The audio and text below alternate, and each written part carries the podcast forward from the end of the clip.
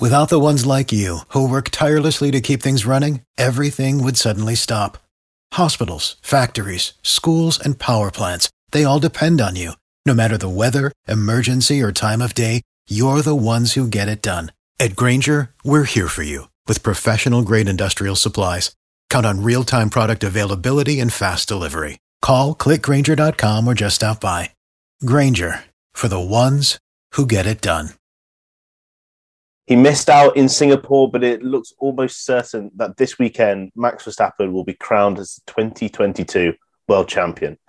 Welcome to episode 235 of the Grid Talk podcast. My name is Louis Edwards, and today we will be previewing the 2022 Japanese Grand Prix. Joining me today, we have sport writer Owain Medford. Hello. We have Philip Matthew from the Grid Strip podcast. Hello. And we have Aaron Harper from the Five Light Five Red Lights. Hello, good evening.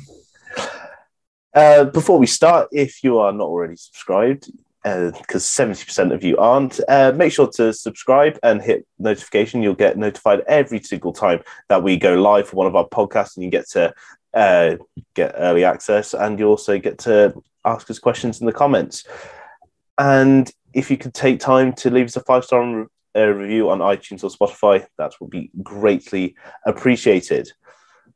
So, away, we'll just get straight into it. Max had a bit of an unfortunate um, qualifying and race, which kind of um, halted his uh, championship sort of stampede that he's been on recently. But he only needs eight more points than Leclerc this weekend and six more than Checo. So a race win and the fastest lap will take it. Do you think he'll he'll manage to pull it off this weekend?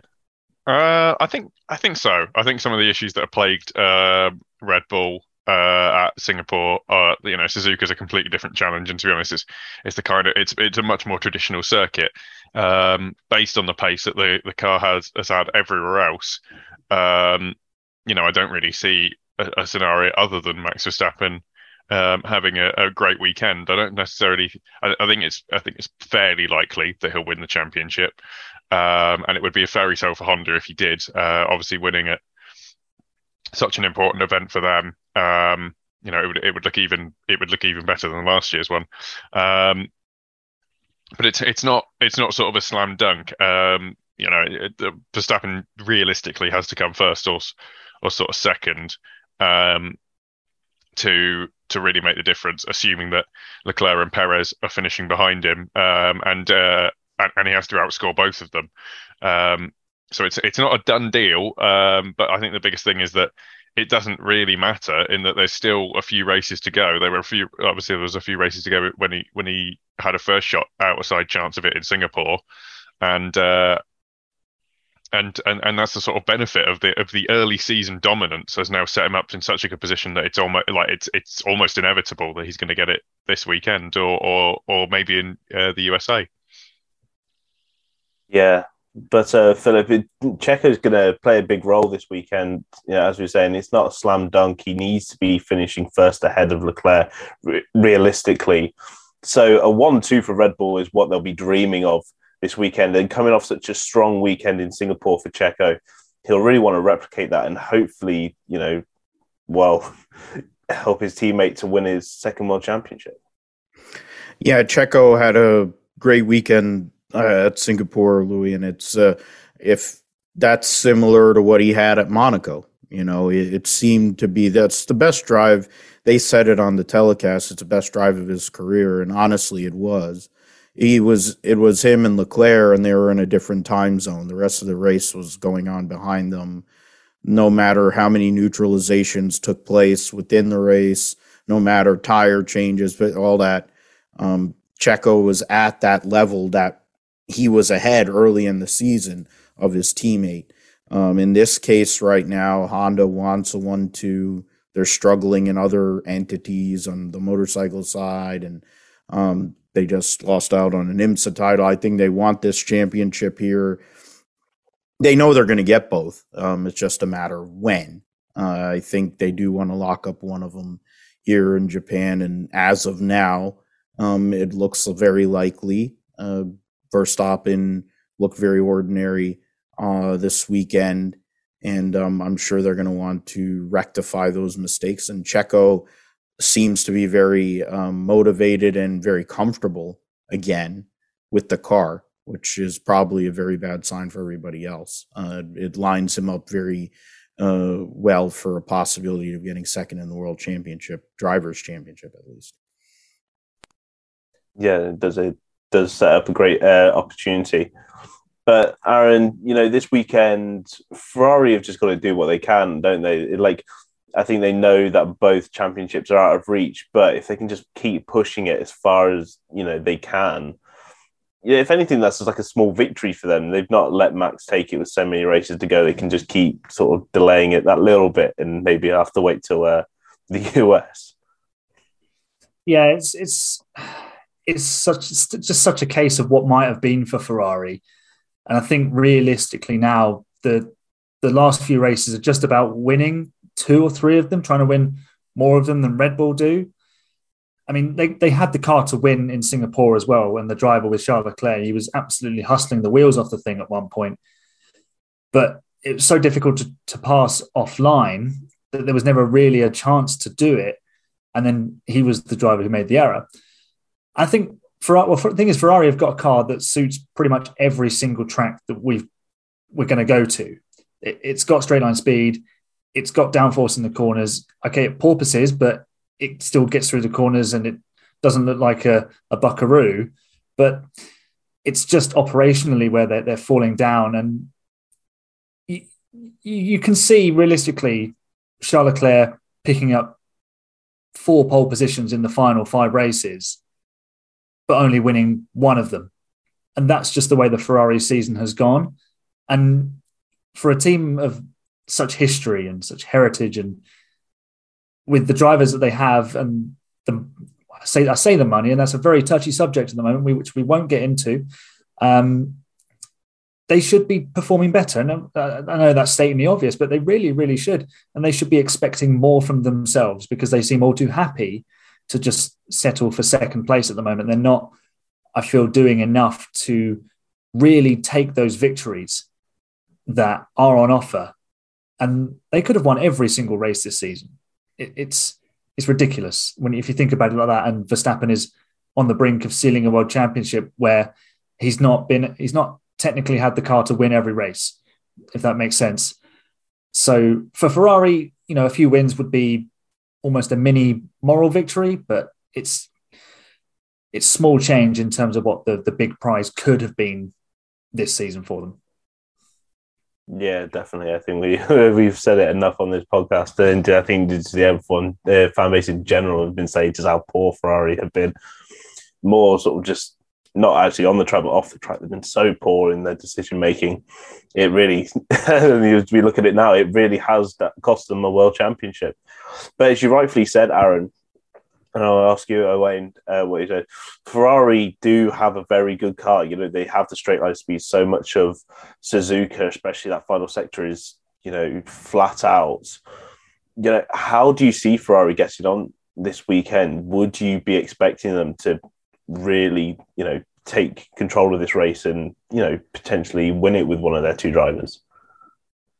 Um, I don't think the the fact that they've got the car for it is anything is, is in doubt whatsoever. Um, they showed in Monza that they had good late straight line speed and and and they do they've tended to have a bit more downforce um, than than uh, than the Red Bull has sort of had if they need to if they need to put it on, um, and that's obviously going to help them in m- multiple sections of Suzuka, particularly the um, the first and second sector. Um, I think the biggest thing though is I think obviously Aaron touched on it is that sure they have ha- they've had a car fast enough to do it, um, but they're, it's almost like they're the Man United of Formula One, um, where they've got all the resources that they that they they're allowed. Um, they have, you know, this huge, the most famous name in motorsport. They've got, you know, a ridiculous, you know, honestly, just people who every every racing driver who's coming up through the ranks writes to Ferrari and asks them to keep an eye on them because it's every it's got to be everyone's dream in in some way. Um, you know, I think you'd cra- be crazy to say otherwise, but for whatever reason, they can't they've been unable to convert that. Um, I know they were close in Singapore, and you know that that that uh, you know getting a getting the result they did was was fairly good, but they still lost out at the start. Um, and you know Leclerc, for whatever reason, uh, I know it was a tricky race with the conditions and things like that, could not get past. And I, I, there's there's a niggling feeling in the back of my mind that yeah, sure, they've got the straight line speed, they've got the downforce, they've got the ability to do it, but it, it you know, this is a this is a it, it's it's man and machine, and it's it's one half of that that just seems to be letting them down every single time. Um, so I have no doubts that they could do it, but I I don't think they will, honestly. I mean, that's fair enough. You just have to look at past races to know that. Yeah, Ferrari could have won it, but they didn't. Um, Philip, um, Mercedes um, didn't have a great weekend in the wet. I think if that Singapore race was dry, start to finish, it would have been a lot better. But this weekend, again, it does look like rain is forecast. Uh, whether, you know, it's only forecast, whether or not it actually happens is unknown. But do you think you know how much of an impact do you think it will have on Mercedes results this weekend if it does rain uh, compared to if it stays dry? Well, I think the lack of there won't be anywhere near as much humidity uh, at at uh, Suzuka as there was at Singapore. Uh, that's one thing. Of course, also run in daytime. Um, I don't know who's calling the race. This Freitas guy um, delayed the race yesterday for an hour for no reason. He delayed the Monaco Grand Prix for an hour, made them go out, or like he made him go out for a lap, then he delayed the Monaco Grand Prix for an hour and he only had 64 laps. So who knows what they're going to do. I mean, I guess I grew up watching Formula One when the time was scheduled to race, they would race and they put full wets on and they'd go and let her all go. Um, in today's day and age of Formula One, I guess we need to have um, damp racetracks to race, which is insane because you have full wet weather and intermediate tires and very a good amount of strong drivers and teams. Um, I mean, I think the car's gotten better. The Suzuka circuit is more of a balance. That's not like it's such a fast track. It's not overly fast, but it's not. It's more tight and twisty in terms of roughness of the track. I would assume after a few years away, it'll be a little rougher than it was the last time they raced there. Um, it's a mixed bag for them. They lost out on a lot of points this weekend. Um, Ferrari getting a second, and this past weekend, Ferrari getting second and third uh, has put them right back on the back foot in regards to trying to get second in the constructors. George Russell's first non um, top five finish um, while finishing a race in a basically nightmare scenario of a weekend for him. Lewis was trying very hard, but had nothing. Car was not very fast. Um, in the grand scheme of things, it's it's it's something where they want to be able to, um, I think, get a couple of cars in the top six. I mean, that's really the goal. They should be. They're the third best car on the grid. They should be aiming for that. Um, I would think that's on the cards um, I would assume that Ferrari and Red Bull are going to be ahead of them, which has been the case all year. Um, I do think that both of them will be motivated to make up for what ended up not being a great result on Sunday. I mean, Lewis had a decent shot on Saturday in qualifying. So there are signs, are glimmers of hope, but there are a lot of glaring weaknesses with this um, car that make it very difficult for them to compete relative to the top two teams. I do think they'll get back to what their normal programming has been. Um, I think Singapore was quite an anomaly in many ways. Um, hopefully, the temperatures aren't so low that they can't switch the tires on, which then would expose one of the other issues that that car has. Mm, very true. Uh, just going to touch Aaron on on that sort of nightmarish sort of weekend not only for Lewis Hamilton but for George Russell. You know, Russell just all weekend, you know, even from practice to the race, just nothing went his way. So he'll be wanting to come back and fight again and get back into that P uh, P five sort of position this weekend. Yeah, I think you'll see George come back with a little bit of a point to prove. I mean, it, he was on a hiding to nothing as soon as they changed the engine, uh, the power unit. But the thing is that they're not really in a massive battle. Well, they're, they're in a battle for P2 in the constructors, but it's not the end of the world for Mercedes if they don't, because they're in this business to be the winners. And that's how Lewis Hamilton deals. He deals in wins, and that's it. And that's why he was so frustrated yesterday. But I think you'll see uh, a stronger performance from Mercedes. But again, like Phil touched on, is that Achilles heel of being able to generate tire temperature. So long as it's dry, they won't have a problem. And the car has performed better with higher downforce. So that's why it looks so good around Singapore.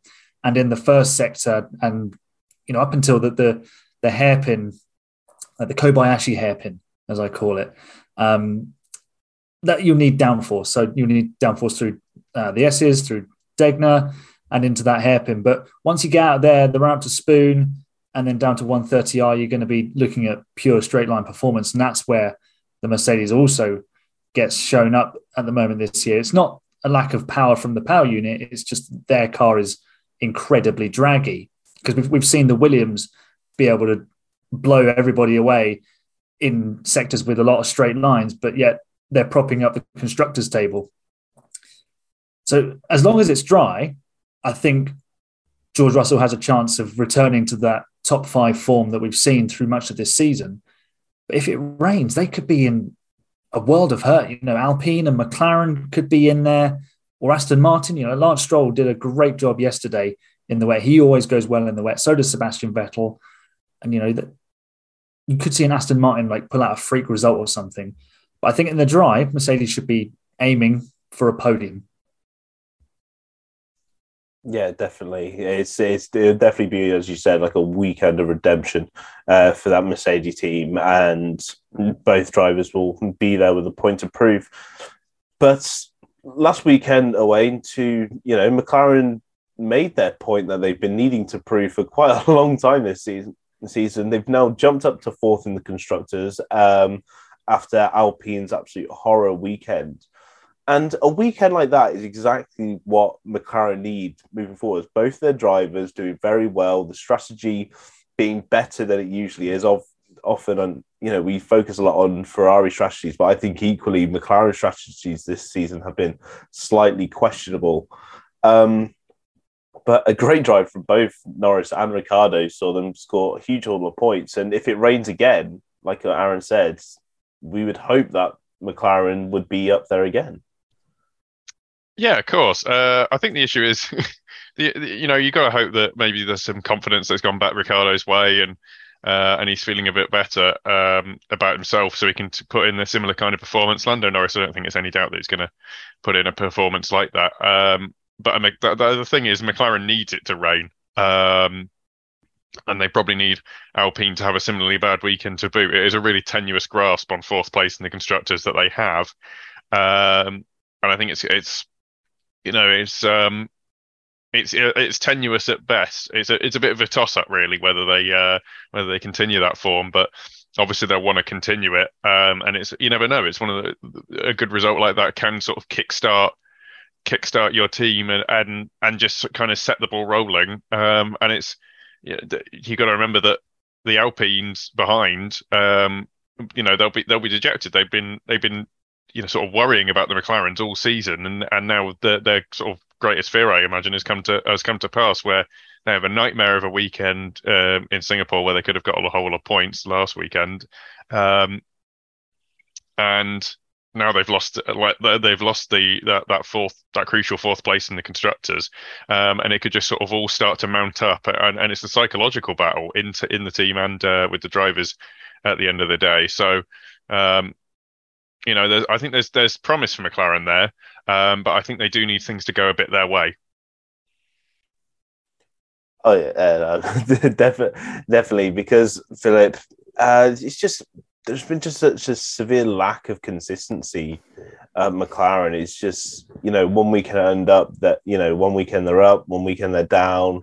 You know it's we're never really sure what Daniel Ricciardo is going to do going into any weekend. We know Lando is going to be somewhere probably around the bottom end of the points because that's where McLaren often finish at the moment. But do you see McLaren regaining any sort of consistency between now and the end of the season with the races coming up for them to, like Owain said, try and you know luck their way into into fourth into the in the constructors? I think Owain mentioned it. You're talking about Daniel Ricciardo in his last few races for McLaren. I think it really has to do with what he does. Um, for a lot of this season with the Alpine team, it's been it started first at Ocon and then it became Alonso, and then they both started to finish in the points and get double points finishes, get that huge gap two versus one. If Ricciardo can have some sort of renaissance of sorts and finish out this season strong to whatever sabbatical, whether he's going to run WEC, run Project 91 in the States and NASCAR, whatever he wants to do. Um, if he can get back up there, if he could qualify better, I think that would be a step in the right direction. Getting into Q2, um, give himself a chance to get into Q3. And then if you're actually battling with Alonso and Ocon, then it keeps them in the mix. Yes, last weekend was a great um, um, opportunity for them to gain a lot of points. Best finish of the year for Ricciardo.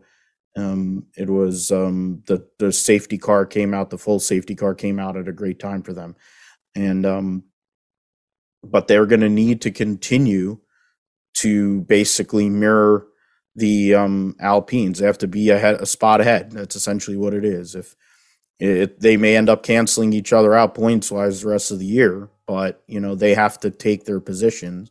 And if one of these other big three teams have issues, they have to be in a position to pounce for a fourth place or a fifth or whatever that may be. Um, McLaren has that ability. I, they're committed to that. I think they're also committed to their future, seemingly, since Alec, the announcement of Alex Palou being signed for 2024 has came through, um, but not for Formula One. Of course, that's for IndyCar, maybe, or Formula One, or insert racing series that McLaren isn't involved in yet. Um, but I mean, the fact is they're committed. They want they're here for the long haul. They want to actually be there. Alpine's now going to go through an obvious driver change um, with uh, likelihood of Gasly coming over. So it's going to be that's going to take time, and then you're going to add Piastri coming into the fold, being a rookie. He's going to have his growing pains having to learn, even though he's very talented. So McLaren wants to utilize, and especially in this era, um, every dollar counts. Um, it always did, but now with the cost cap era and in certain areas, I'm sure they would want that extra position in the constructors championship. I think they went into this season believing they were in a position to possibly compete for th- third or maybe definitely fourth. So I think they want to fight at, out and, and they can make that happen, but they need both drivers um, contributing to that. Yeah, definitely. And for for Alpine Aaron, the the the problem obviously isn't their pace, it isn't their drivers. They have a great car, they have great drivers who are scoring great points and they're doing a brilliant job. The problem is now reliability. They can't have another weekend like that because not only are they probably going to now have to take penalty points for whatever failures happened in their car last weekend, the last thing they'll need is any more penalty points um, stacking up later, you know, uh, later in the season, which could then cost them fourth in the constructors. Yes, it's never ideal to have a double failure to finish. It's even worse when the team you're closest to in the championship goes and scoops the best possible result available to them. It's a big weekend this for Alpine because they've got to bounce back and they need to really, like Phil said, they need to get themselves ahead in this battle on the track with McLaren. And that's going to start by finishing ahead of the papaya cars in Suzuka. And Alpine's only sort of saving grace is the fact that they had enough of a buffer ahead of Singapore to suffer this double DNF and only end up four points behind. I mean, that that came because McLaren got a little bit lucky, a little bit fortunate with the timing of the safety car, and it allowed Ricciardo to really vault up the order. But you know that that should serve as a bit of extra punishment because Ricciardo normally wouldn't be that far up the order. It's you know it's, it's, it's tough for Alpine because they're, they're trying to manage this this battle on the track. They're also trying to convince drivers to come and join their team, and apparently only Esteban Ocon wants to drive for them because Piastri said no. Alonso's going over to Aston Martin. I'm not quite sure what his thinking is there, but they haven't yet announced a, a second driver, which that that concerns me. That lack of direction in terms of the team knows what's happening off the track, so they can then just start piling in on the stuff that's happening on the track. In this sort of situation, you need full focus on what's happening on the track. So you do you do wonder quite where the direction is at Alpine. They do fluctuate quite a bit, but they have a faster package than the McLaren. They're regularly just a little bit ahead of them, and especially with Alonso at the moment, who's driving beautifully, although he's not quite getting the fortune. It's it's important that Alpine, I believe they've failed to score in the last two races, actually. Um, I'm just thinking off the top of my head because um, Ocon didn't score, and I think Alonso, yeah, he failed in um, Italy, didn't he? So that's two races double DNF, so even worse. Um, yeah, it's really important weekend, even more so now because they've got to get back to, to scoring ways. Definitely, they can't afford any more um, double sort of um, uh, yeah, double nil pois, as say in French. Um, but uh, Owain, you have to.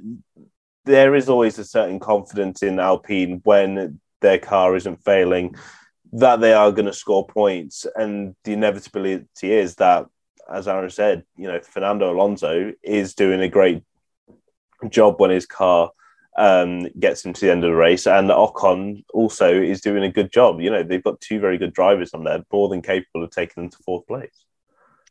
Yeah, um, Yeah, I was just having a look back through the results, and if we go back to Belgium, which I think is probably the nearest track in terms of um, sort of layout and configuration, and, and and the types of corners that are are, are in there are in there, um, you only have to look at Alpine's results. Um, obviously, it was slightly affected by uh, some retirements and some and uh, slightly poor strategy, I think, for Charles Leclerc. But um, you know, that's got Fernando Alonso and uh, Esteban Ocon in fifth and seventh, um, respectively. So it's not out of the realms of possibility that the car is uh, the car is fast enough um, to pull out results, um, and you know it's a it's a track that it should suit. Um, you know, I don't I don't I, I can I can really see uh, the Alpines um, sort of overturning, assuming in a, a, a normal race. Um, I can see them overturning that four points, and it is a blessing that they had that kind of buffer that they needed for situations exactly like this. I think it's almost um, you know, two races without scoring points is uh, particularly with sorry three DNFs in them is uh, is not is not great. Um, assuming they can keep the reliability together uh, and they're not affected by, as you say, sort of penalty points later in the season, um, particularly here at, at, Suzuka. I think this is one of their better chances um, to grab some points and, uh, and and sort of put McLaren back in their place. Mm, very much so. It is. It's a very sort of a crucial time for Alpine right now, just to to make sure that they're bouncing back and they're getting good points again if they if they uh, want to stay um, ahead of McLaren. But um, we take sort of a big leap downwards, uh, Philip, especially in the constructors' point standings. But um, Alfa Romeo, um, I mean, Zhou right now can't get any luck. He's really, he's really not. Um, not been a very lucky person. Having you know Nicholas Latifi not looking in his mirrors isn't isn't helping that. Um, and then just Bottas not really having the pace. It could be a it could be quite a tough weekend for for Alfa Romeo because it's really hard to ever predict where they're going to be, but more often not, one of them's going to be out in Q1. And that's the shame of it. I think at the start of the year, the two customer Ferrari teams had uh, good starts, minus the you know power unit issues or other things that may have came up.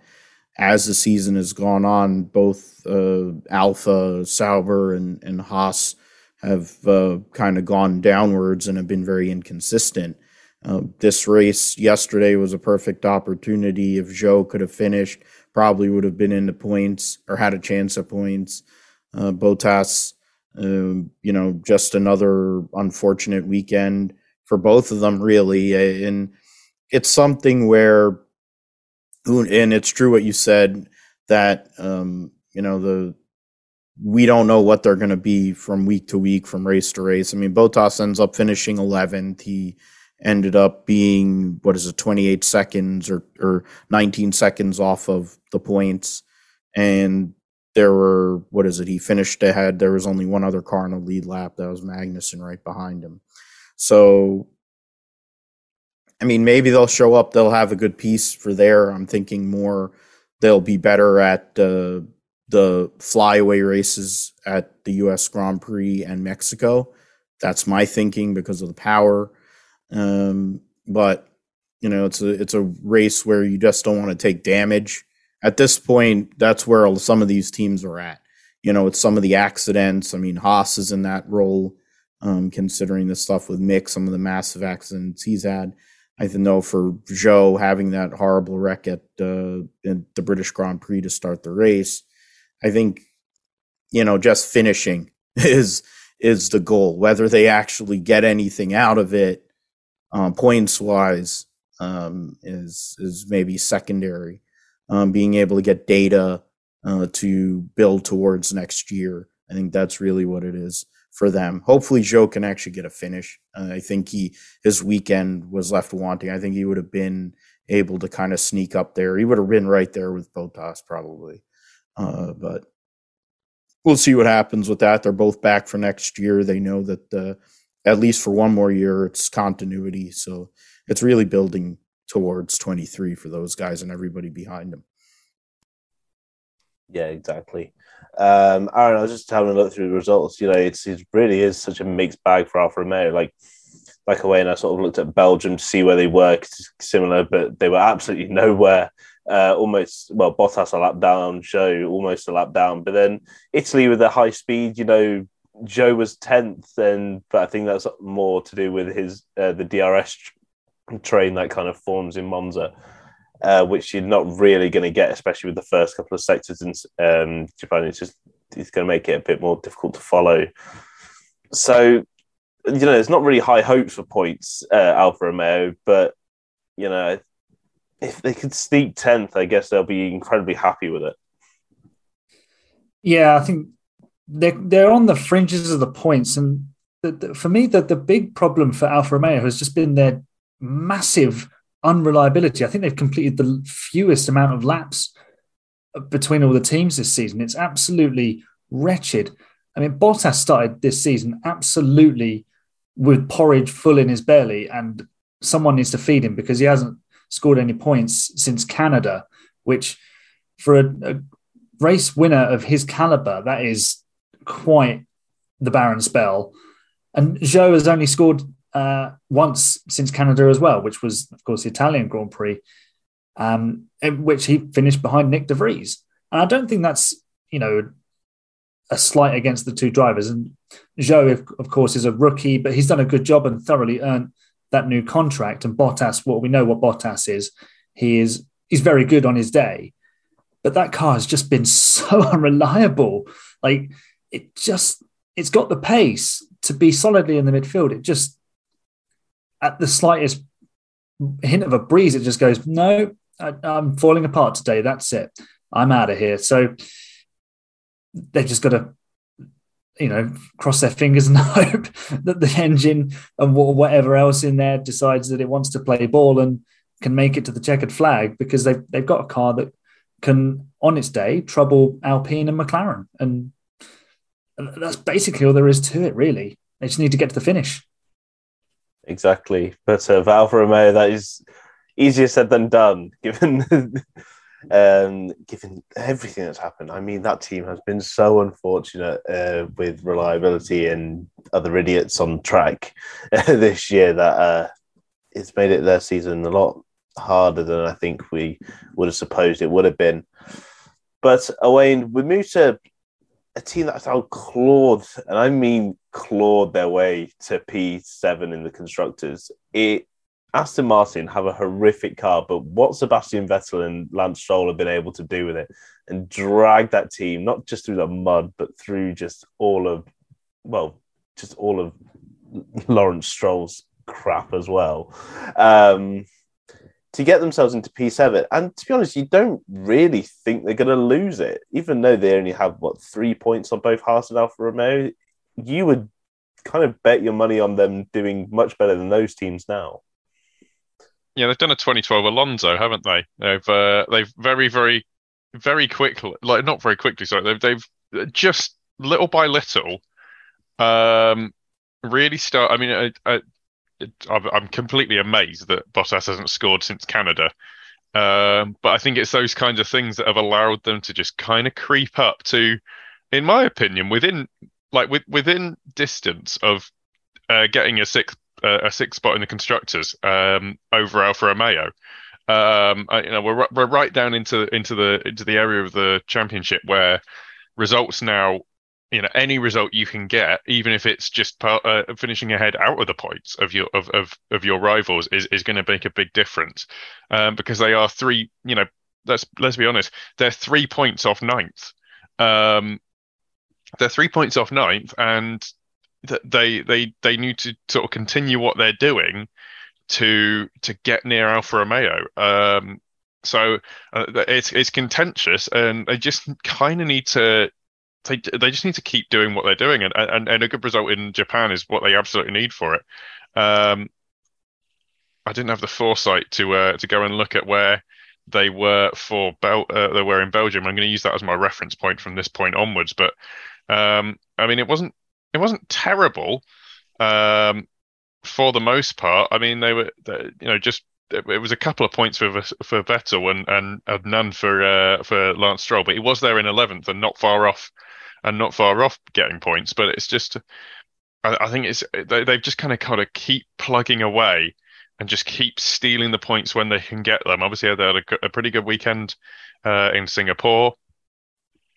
Um, and I think it, it, the the biggest thing is that they they can't afford to make rookie errors or silly mistakes. Luckily, um, the people they've got behind the wheel shouldn't do, but it, or, you know, it, we're at the point where it could take a, a, slow pit stop, and and they're, they're and they're in ninth place in the constructors. So it's it, it it's a little bit, you know, it's highly pressured where they're at. But I I think if they continue doing what they're doing, they can they can move up another spot in the uh, in the constructors championship. No, precisely, and Philip, like while this Aston Martin, as I said earlier, has been an absolute woeful car, and on a Saturday it continues to prove just how bad it is because it's never really anywhere near Q3. In the race, that car just seems to have something over all of the other midfield teams, whether it's just their strategy, their use, you know, their how much they use their tires, just all of these sort of things have combined, which means that they are consistently scoring more points than you know the likes of AlphaTauri, Alfa Romeo, and Haas. And if you are Alfa Romeo, as sort of Owain said, you know you would be maybe slightly worried that you've got two drivers that seem to be doing very well with the equipment that they have, and could then challenge for that place in the constructors.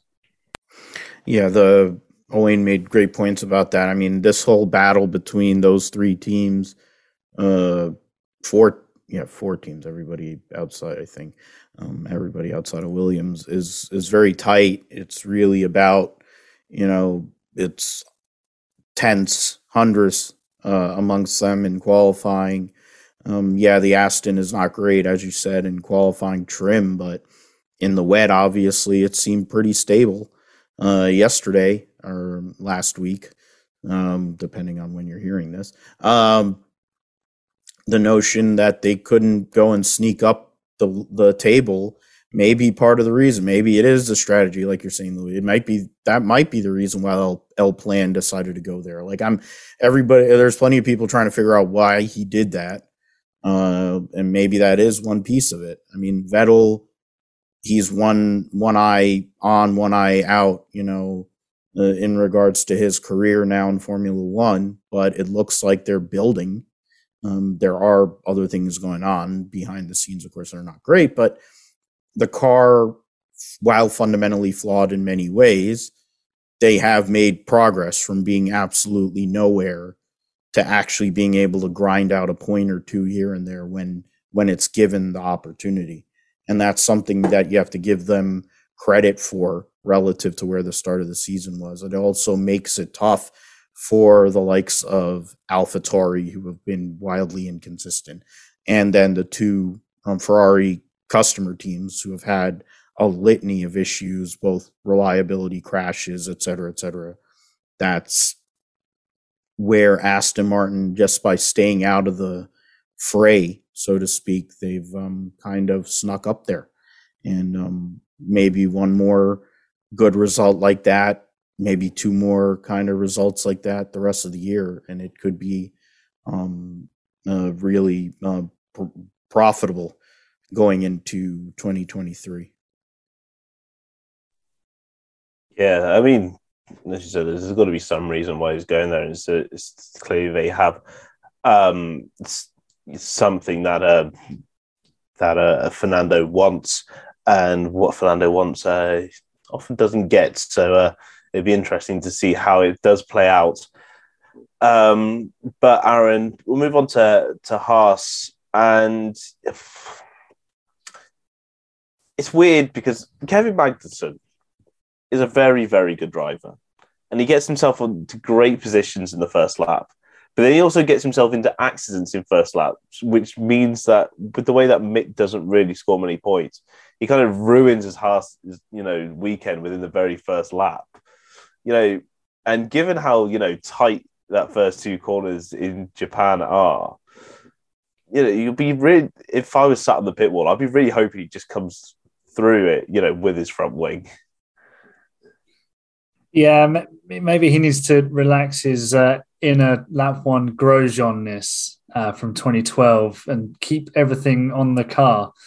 I mean, maybe this is why Haas have not really developed that car all too much because they're constantly having to reconstruct front wings for Kevin Magnussen.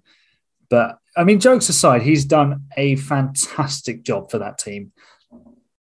Let's be honest. I think we all thought that team was pretty much dead and buried about 18 months ago. They were probably drifting their way out of Formula One, probably going to be sold to someone and go through a thousand different names, and then they'd end up in the hands of someone who was all right on paper, but actually had a dodgy background. And, you know, we've seen many teams go through things like that. But they've turned themselves around and they've got they've got themselves into a position where they can almost cherry pick their own driver lineup. And, and I heard over the weekend that there was uh, a lot of talk about Ferrari having influence over the second seat. I don't think they do. So Mick Schumacher has got to drive and earn that. I mean, he's left the FDA anyway, so he's definitely got to earn it. But there's no reason for Haas to keep him. But as for Kevin Magnussen, I mean, he's done a brilliant job. And yes, he's had a few skirmishes here and there, and he's made friends with the meatball flag.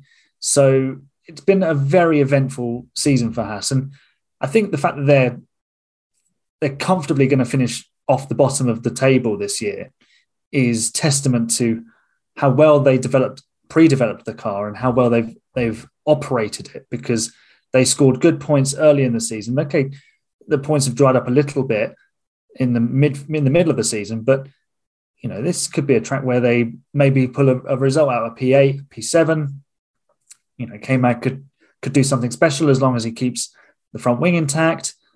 So it's not all doom and gloom at Haas. It's it's just the the classic midfieldness of a midfield team where they have a few races where they're really good, and then they'll have a few races where they're kind of nowhere, and then they reappear in the midfield again. So, you know, from what this this team could have been, you know, it could have been a black hole of despair and people going out of jobs when the world is you know in such a difficult situation they've they've kept themselves afloat and you know all the power to them. They are doing great in terms of well compared to last season at least. So very happy for them. I think the last five races are a bit of a free hit for them. Mm, yeah exactly. Um and away you know this weekend uh, it'll be Mick's first time driving what I think an F1 car around Suzuka. I'm not. He may have been here previously in his career. I'm not too sure, but especially in the last three or you know two or three years, he definitely wouldn't have raced here. So you know, it presents a good opportunity for Mick, you know, on a on a brand new track to to maybe show us something that we haven't really been seeing from him for a lot of this season, and like Aaron says, you know, be you know a part of the surprise when Haas find themselves back up in the midfield. If I could unmute, that'd be great. Uh, potentially, um, I don't, I, I don't see it. I'll be honest. Um, I think Mick's Mick's been sort of fine. I think would be the best way to put it. He's not. He, he's he's been there or thereabouts, and to be honest, he has, he's definitely toned down some of the more um, expensive, to be honest, uh, elements of his driving. Um, but he's not. I don't think he's set the world alight really. Um, and I, I, I, I think he, as Aaron said, he really does have to. He's going to have to drive his socks off um, in the last in the next five races, uh, obviously including Japan, um, to really uh, make sure he's got a hand uh, to, to, make sure he stays in F1 um, because you know Haas do kind of have this somehow an uh, you know enviable position of having this ability to pick um, who they want, and I don't think Mick is necessarily the the preferred option at the two teams that do the two other teams, sorry, that do have spaces. So uh, I think he needs to have a good race. Um, I'm not into, I'm I couldn't tell you whether he has raced uh, at Suzuka, but I think it's uh, before. But uh, you know, it's um it, it's not dissimilar to uh, to other tracks, as I've said. Um, but I think it's more. I don't, I don't think that's going to make too much of a difference here. I think he just needs to, you know, try his best to finish. You know where he's been finishing for the last few last few races, to be honest, where which has been sort of in that in that 12th to 13th, you know, range, to, uh, 11th, 12th, 13th, and hope. Um, that he that he can grab some points. Unfortunately, that is close to what he was looking for the year before, um, which is not it's not the best thing in the world to be honest. So you know, this shows he's not almost not um, not really got, gone forward. I don't know how much of that is the car and how much is him, but um, I think I think it's a it's a tricky one. It's a tricky one for him, and uh, I, you know I wish the best for him because I do like seeing Mick around, but um, I think I don't I don't think it's going to be a walk in the park to keep that seat. No, he's definitely he's under a lot of a lot of pressure now, and I think even you know even with that Ferrari backing, it, it still would have been difficult for him. But uh, we'll kind of speed run, you know, these last two teams with uh, with you, uh, Philip and Aaron. So Philip, we'll start with you. AlphaTauri uh, are terrible, um, but yeah. you know, other than, other than that, there's not really too much you can say. You know, Yuki was back to normal Yuki, and if it ra- you know if it rains, I know it's his home Grand Prix, but I'm not gonna particularly expect much. And then Gasly, who is mm, you know definitely looking for the door right now, um, only been able to pick up a single point last weekend, and it's not really what AlphaTauri need. Yeah, and you know him coming out and basically saying they screwed up a possibility of a decent result, as it says on motorsport.com, uh, speaks to where he is going. I mean, mentioned it earlier in the whole Alpine conversation. Um, Nyck de Vries also was brought up as well earlier. So, um, yeah, the end of days for Pierre Gasly at the Red Bull driver development farm. Um, he'll probably won't be great. Um, Yuki will want to have a good run this weekend. Uh, he'll do it with he'll do it with flash and pizzazz. Now, whether that flash and pizzazz actually involves him finishing or him going up in a ball of flames is to be determined. But you know, I mean, he is Takuma Sato 2.0. Um, he lives up to that every Grand Prix, and um, got to credit him for that. And he looks like any number of video game characters you can come up with too. But um, credit to Yuki um, for holding on to his ride. I think Iwasa's coming for that one uh, in 2024. Um, and then whoever else is left in Red Bull's driver development program since it's been so successful. Um, but for Gasly, I mean, I think for him to get into another car and whatever RG Bargy that might be involved with him and and Ocon notwithstanding, I think him being in a factory ride with another team, a completely different entity, and a fresh start is something he really needs at the moment to keep him progressing. Because this this year has been a terrible year, and even going back to last year, it wasn't as great. You know, coming off of 2020 when he won uh, his first Grand Prix. So I mean, it's it's something to see. Who knows what they'll do? I'm sure Honda will try to bring or whoever they want to call it, Red Bull Power Units, whatever they call it, is going to want them to have the best of everything in regards to the uh, power. So we'll see what happens with that. Um, maybe they can pull a result, but it's highly doubtful. Yeah, it's unfortunately it's, it's really highly doubtful. You know, a team that's been so successful over the last few years just really kind of plummeted down. It's been a bit of a shame to see. But um, Aaron, uh, team at the back, they've been at the back pretty much all year. But um, Alex Albon still really recovering from that surgery. We didn't see the best of him in Singapore, and then we saw uh, what Latifi is um, capable of in a Formula One car uh, last weekend um, by just crashing into the side of Guan Yu Zhou for absolutely no reason. So um, I guess my only question is to you: is uh, uh which lap will Latifi uh, inevitably end his race at? Uh, it's, it's a bit harsh on Latifi. I mean, I mean, Guan Yu Zhou was a victim of Latifiism again because this is the second time he's taken Alfa Romeo, taken an Alfa Romeo out of the race in five races, I think, which doesn't bode very well. But in defense of Nicholas Latifi, mirrors on an F1 car are about as useful as a chocolate teapot. So, and it's even less so in the wet. So, uh, yeah, there, there, there is some sort of defense there, but he is taking a grid drop for that because you know he'll qualify somewhere above 20th, of course, in this Williams. Um, Albon's got a chance of maybe getting out of Q1, but I, I think they'll be quick in the final sector on the run down to 130R. But whether they can maintain that speed through the corner and then into the braking zone through the chicane is, you know, questionable. It's going to be a bit of a struggle for Williams. Again, it's just it's it's a learning year for them, isn't it? Just try and work out what works on the car, what doesn't, like so many of the teams that aren't Red Bull, um, you know, just work out what works on the car, what doesn't. And if you're Ferrari, just, you know, hire some strategists that, and, you know, that's, you're good to go for 2023. So I can't see Williams really progressing much further than the bottom five in, in qualifying and the same in the race, barring an, an event of wild proportions where cars are falling out left, right, and center, and they're all like the top cars. Can't really see anything other than a lower mid midfield finish for, for Williams, unfortunately. Yeah, and if to, to I mean to be fair to Williams, if we take you know the kind of comparison that Owain's been using, and I've been using kind of uh, that of Belgium, Albon did get tenth, and that was on legitimate pace. So there might be some hope, but I think he is still recovering somewhat from his surgery and all the complications that came with that. So we definitely didn't see what I think um, Albon is fully capable of last weekend. I think it may still have to wait until you know the US or Mexico before we actually start seeing um, Albon back to his best.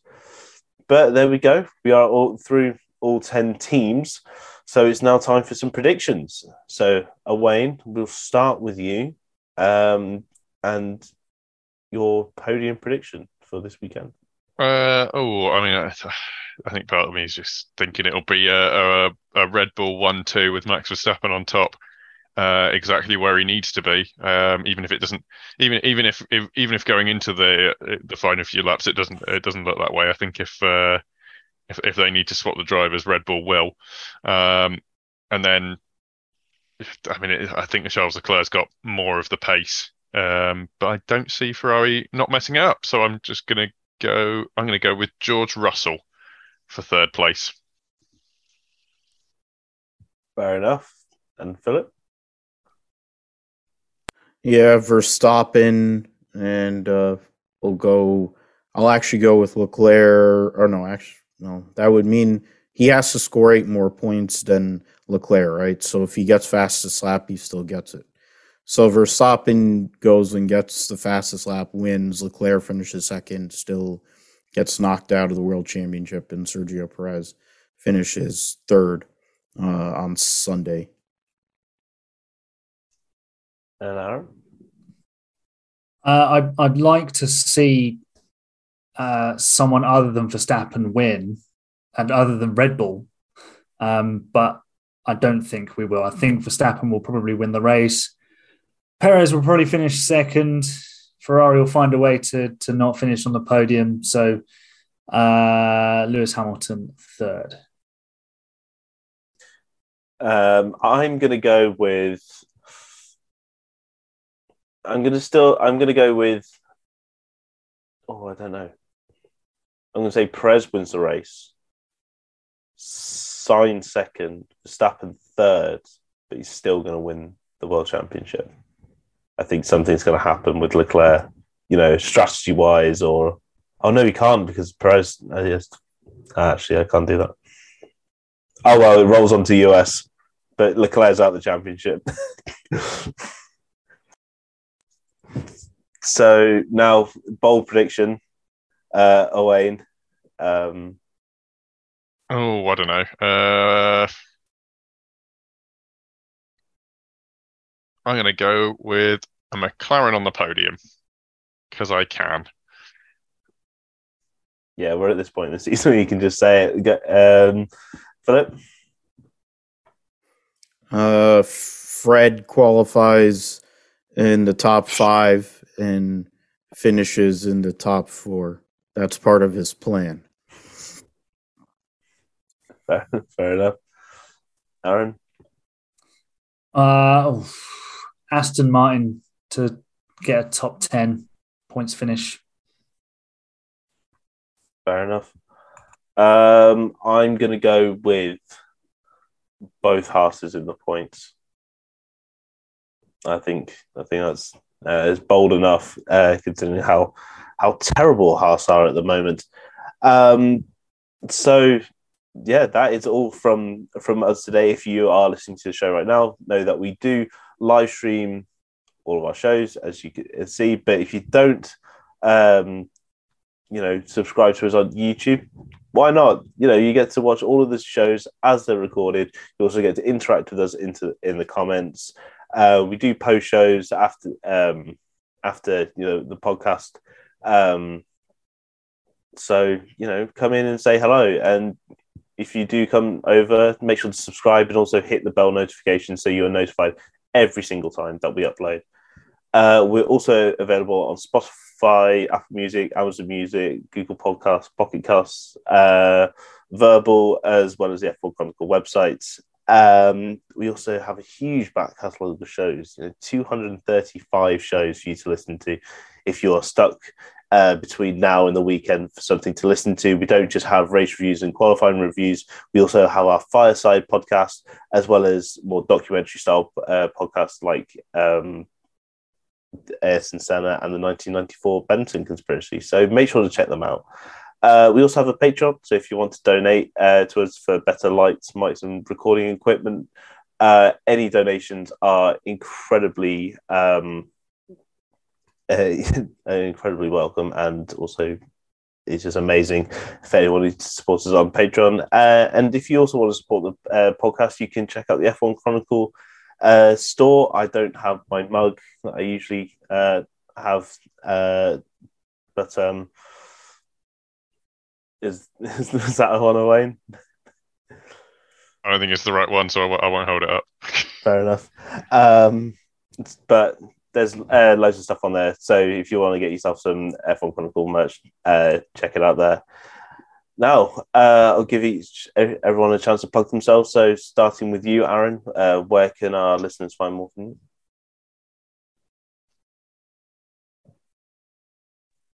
Sorry, mouse problems. It, it's a bit slow in reacting. Um, you can find me on Twitter at five underscore red underscore lights. If you're watching the the YouTube version, you can actually see my links uh, on my screen, perhaps.